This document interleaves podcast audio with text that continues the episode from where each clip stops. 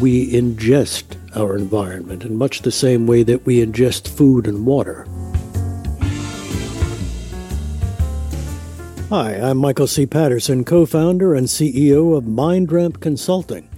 This episode focuses on the eighth and final cogwheel of brain health environmental factors. How does your environment affect your health and well being? How do your surroundings impact your ability to achieve longevity, to live long and live well? As with all of the cogwheels, it is important to identify risk and protective factors, the proverbial good wolves that we want to feed, and the bad wolves we want to starve.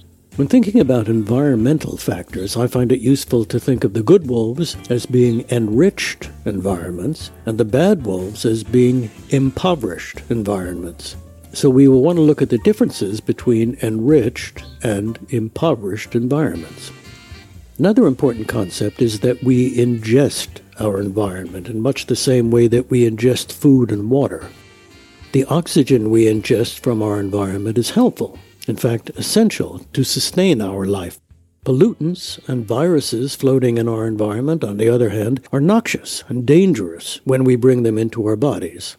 Our environment can feed us and it can infect us. Anything that gets into our body has the potential of either nurturing our growth and development, or it can invade our body and disrupt important physiological processes. The same holds true for less tangible aspects of the environment. We are affected by what we see and hear, by the nature of the space around us. Beautiful images, enchanting odors, and inspiring vistas, when ingested, tend to promote happiness and well being. Ugliness, Foul and fetid stench and harsh and grating noises, when ingested, undermine our sense of well being. Environments include people, what they say, and how they act. The environments we choose to inhabit to a certain extent reflect the kinds of people we want to be surrounded by. These people behave in certain ways, live by specific values, and hold unique world views. These factors can enrich our environments or they can impoverish it. So, combining these two ideas, you should examine whether your environment is enriched or is impoverished, and whether you are mindfully ingesting positive aspects of your environment or perversely choosing to ingest negative and destructive aspects. So you should evaluate your physical environment, your emotional environment, and your mental environment. At their most basic level, the environmental good wolves and bad wolves affect how we feel, or, or more specifically, how we choose to feel. Would we rather be tense or relaxed? Would we rather struggle or feel at ease? Do you want to live in fear or to feel safe and secured? Do we want to be constantly angry with people, or would it be better to feel friendly and neighborly? With some thought along these lines, the identity of the good wolves and the bad wolves comes into greater focus.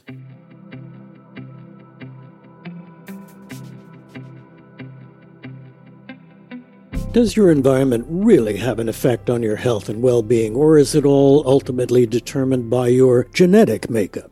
This is the essential question of the nature versus nurture controversy. Opposing sides hotly debate whether nature, our genes, or nurture, the environmental factors, have the greatest influence on our development, health, and behavior.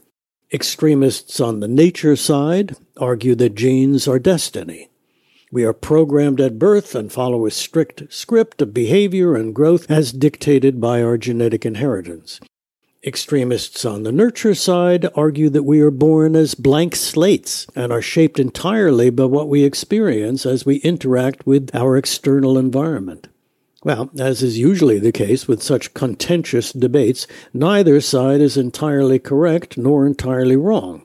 Most modern scientists and thinkers now agree that we are forged through a combination of forces we are all born, to be sure, with a specific genetic makeup that shapes the broad parameters of who we are and what we can become.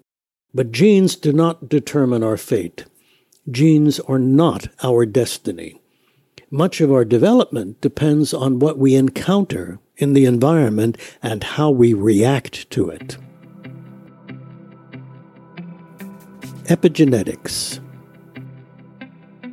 Neuroscientists are beginning to figure out the mechanisms by which environmental conditions alter the behavior of genes.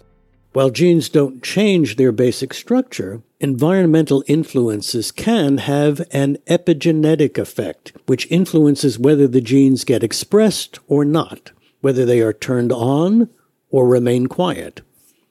The Greek prefix epi means over, so epigenetics means over genes, more than genes, beyond genes.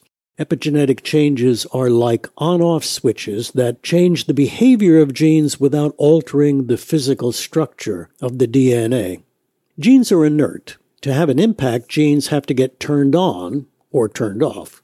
And what happens is that certain environmental factors cause genes to get tagged in ways that either activate or repress their ability to be expressed. And these epigenetic alterations can be either good or bad.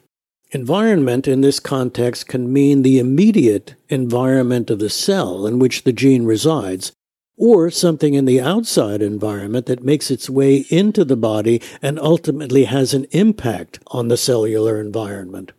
Remember the point about ingesting our environment just the way we ingest food and air. What we ingest becomes part of us. It gets into our bloodstream and is carried to cells in our bodies and our brains. For example, recent research out of the University of Pennsylvania School of Medicine found that late onset Alzheimer's disease is driven by epigenetic changes. Certain types of epigenetic changes protect the brain during normal aging, but this research also found epigenetic changes that removed that protection and drove the progression of dementia. So, in other words, in normal aging, the epigenomic landscape looks different than it does in a diseased state. The next step in the research, of course, is to figure out which environmental conditions cause the protective changes and which cause or promote disease.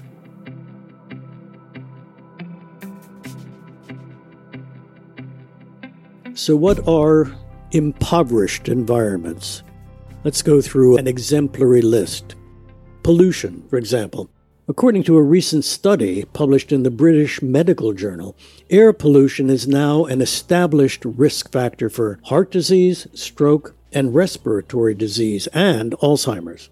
Significant exposure may produce neuroinflammation and may interfere with the brain's innate immune response. Toxins. As one neuroscientist puts it, we are swimming in a sea of toxins.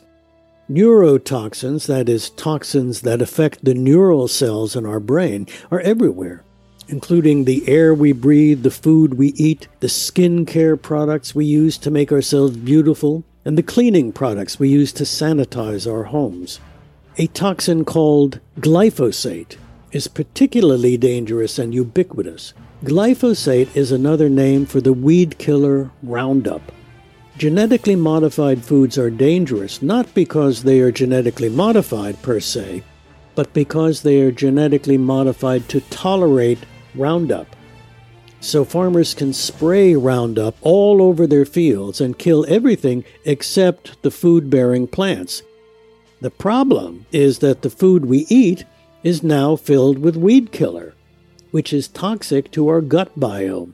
Disruptions in your gut lead to all kinds of complications, culminating in chronic inflammation, which is implicated in all kinds of diseases, including dementia.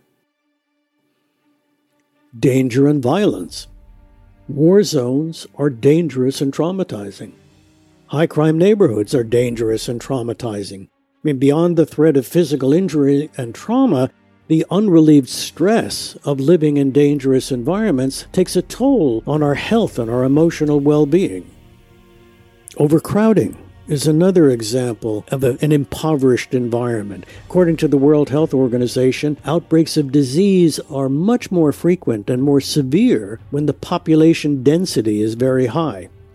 Poor sanitation, the World Health Organization and UNICEF estimate that 2.6 billion people in the world, including 980 million children, have no toilets in their homes. Unsafe disposal of human waste and the absence of basic sanitation contributes to loss of lives, disease, malnutrition, poverty, and missed educational opportunities. Scarcity of resources. Many people in the United States live in food deserts, neighborhoods that lack adequate access to affordable foods that are needed to support a healthy diet. So instead of fresh produce, all that's available is an unhealthy assortment of packaged foods. And then there's scarcity of cultural resources. A cultural desert is defined by the Free Dictionary as, quote, any place that is characterized by having a distinct lack of complexity, vibrancy, vitality, or interest in intellectual and artistic activity, end quote. More specifically, a cultural desert is a neighborhood that has few public places where people can go to stimulate their intellectual curiosity or to connect with nature. Poverty is an incredibly important characteristic of an impoverished environment, obviously. And it's clearly documented that poverty is bad for your health and bad for your brain. Research has shown that children who grow up in poverty are more likely to score low on cognitive skills as they mature in age. In an article called A Journey Through a Land of Extreme Poverty, Welcome to America, author Ed Pilkington reports that the richest nation in the world, that's us, by the way, has 41 million people officially living in poverty. 9 million of those people have zero cash income and receive not a cent of social support. Many of these people are homeless and they're forced to live in unsanitary living conditions. Los Angeles, my current home, has, quote, by far the largest population of street dwellers in the country, end quote. According to U.S. News, there are 10 states that have the highest percentage of their population living in poverty. The top two Mississippi and Louisiana both have more than 20% of their population living in poverty. The top 10 Mississippi, Louisiana, New Mexico, Kentucky, West Virginia, Arkansas, Alabama, Arizona, Oklahoma, and Georgia. Quick scan of these states shows that they are all southern states, dubbed the Southern Poverty Belt. As an article in the Huffington Post says, quote, living in high poverty areas often means a lifetime of struggle with underperforming public schools, limited job opportunities, high crime rates, and poor nutrition, health care, and housing, all of which can add up to a shorter, sicker retirement. There is also an 11 state region of the United States where the incidence of stroke is 34% higher for the general population than it is in other areas of the country. The list of states in the stroke belt will not surprise you. They pretty much track the poverty belt. Again, Mississippi tops the list. Stroke risk in Mississippi is one third higher than the national average. And the other stroke belt states are Tennessee, Louisiana, Kentucky, Georgia, North Carolina, Alabama, South Carolina, Arkansas, Indiana, and Virginia. The environment you live in appears to matter. Is it healthier to live in big cities or in rural areas? If you guess that people are healthier living out in the country, away from the big city, you would be wrong. According to a CDC study, Americans living in rural areas are more likely to die early from five preventable diseases heart disease, cancer, unintentional injuries, chronic lower respiratory disease, and stroke. Quote, this study, which was in 2017, shows there is a striking gap in health between rural and urban Americans, said CDC Director Tom Frieden. 15% of the U.S. population, about 46 million Americans, currently live in rural areas. What puts them at risk? The CDC points to a variety of demographic, environmental, economic, and social factors that could be putting rural residents at higher risk of death. Rural residents tend to be older and sicker than their urban counterparts. They smoke more cigarettes, have higher blood pressure, and are more obese. Rural residents are less likely to have health insurance or access to adequate health care and are more likely to live in poverty.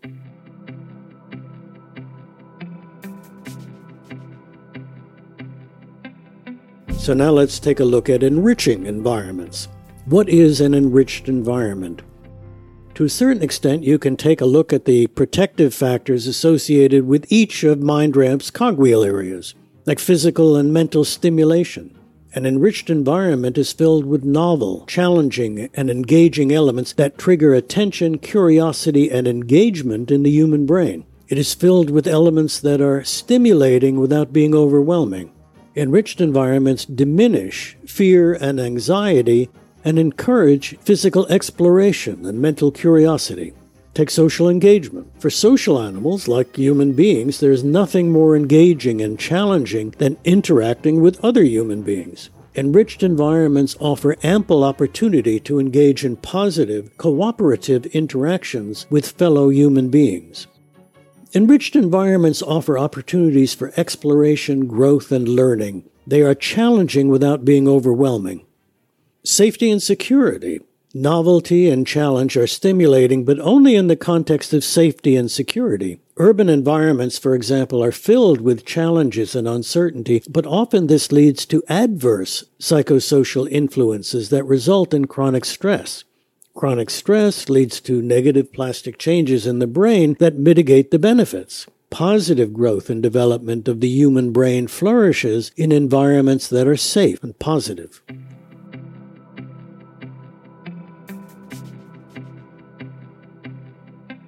The body of research on how the brain is influenced by our environment can be traced back to the work of Marion Diamond in the 1960s. She and her colleagues at the University of California, Berkeley, put rats into different kinds of environments and tested their health, longevity, and intelligence. And their research clearly demonstrated that rodents raised in enriched environments did better on all counts.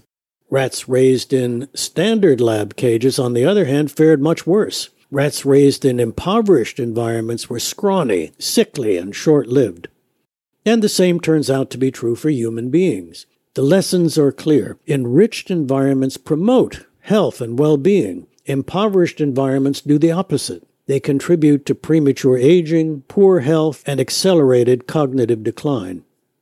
Environmental factors are a kind of meta cogwheel. The focus of the other cogwheels is largely internal, they look inside us, into our internal behaviors and our own habits and practices. The environmental cogwheel encourages us to consider factors outside ourselves, beyond our skin, in the external environment. While we cannot always control factors that are outside of us, we recognize that they can control us, or at least exert a strong influence on what we feel is possible. What we can control, to a certain extent, is the nature of the external factors we choose to expose ourselves to. We can exert some control over how we decide to structure the environment we inhabit. We can exert some control over how we respond to the environmental factors that impact us. So, what aspects of your environment are under your control? Take a look at whether they enrich or impoverish your life. Take a look at your media choices, for example your social media choices. You're in control of what you watch. You can decide how much time you'd spend checking Facebook posts and Twitter feeds. Are you doing all you can to take advantage of the enriching aspects of your environment? Are you doing all you can to avoid the impoverishing factors? Feed the good wolves, starve the bad.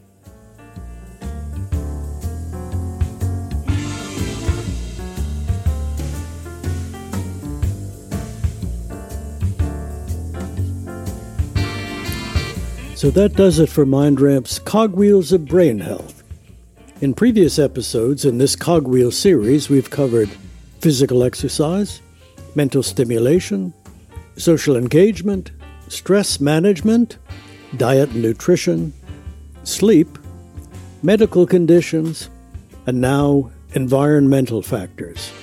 MindRamp's eight essential cogwheels of brain health. By the way, we cover all of the cogwheels in much greater detail in our ebook called Strong Brains, Sharp Minds, which is available for purchase on our website at www.mindramp.org. And you can access all of our podcasts for free on the podcast page of our website. Contact us if you want to work with us to put together your own personalized plan to work on the cogwheels of brain health. And of course, if you're struggling in any way, struggling to get started, to figure out exactly what to do, to overcome obstacles, or to stick with your plan, we can coach you through those difficult times. That's it for now. Live long and live well.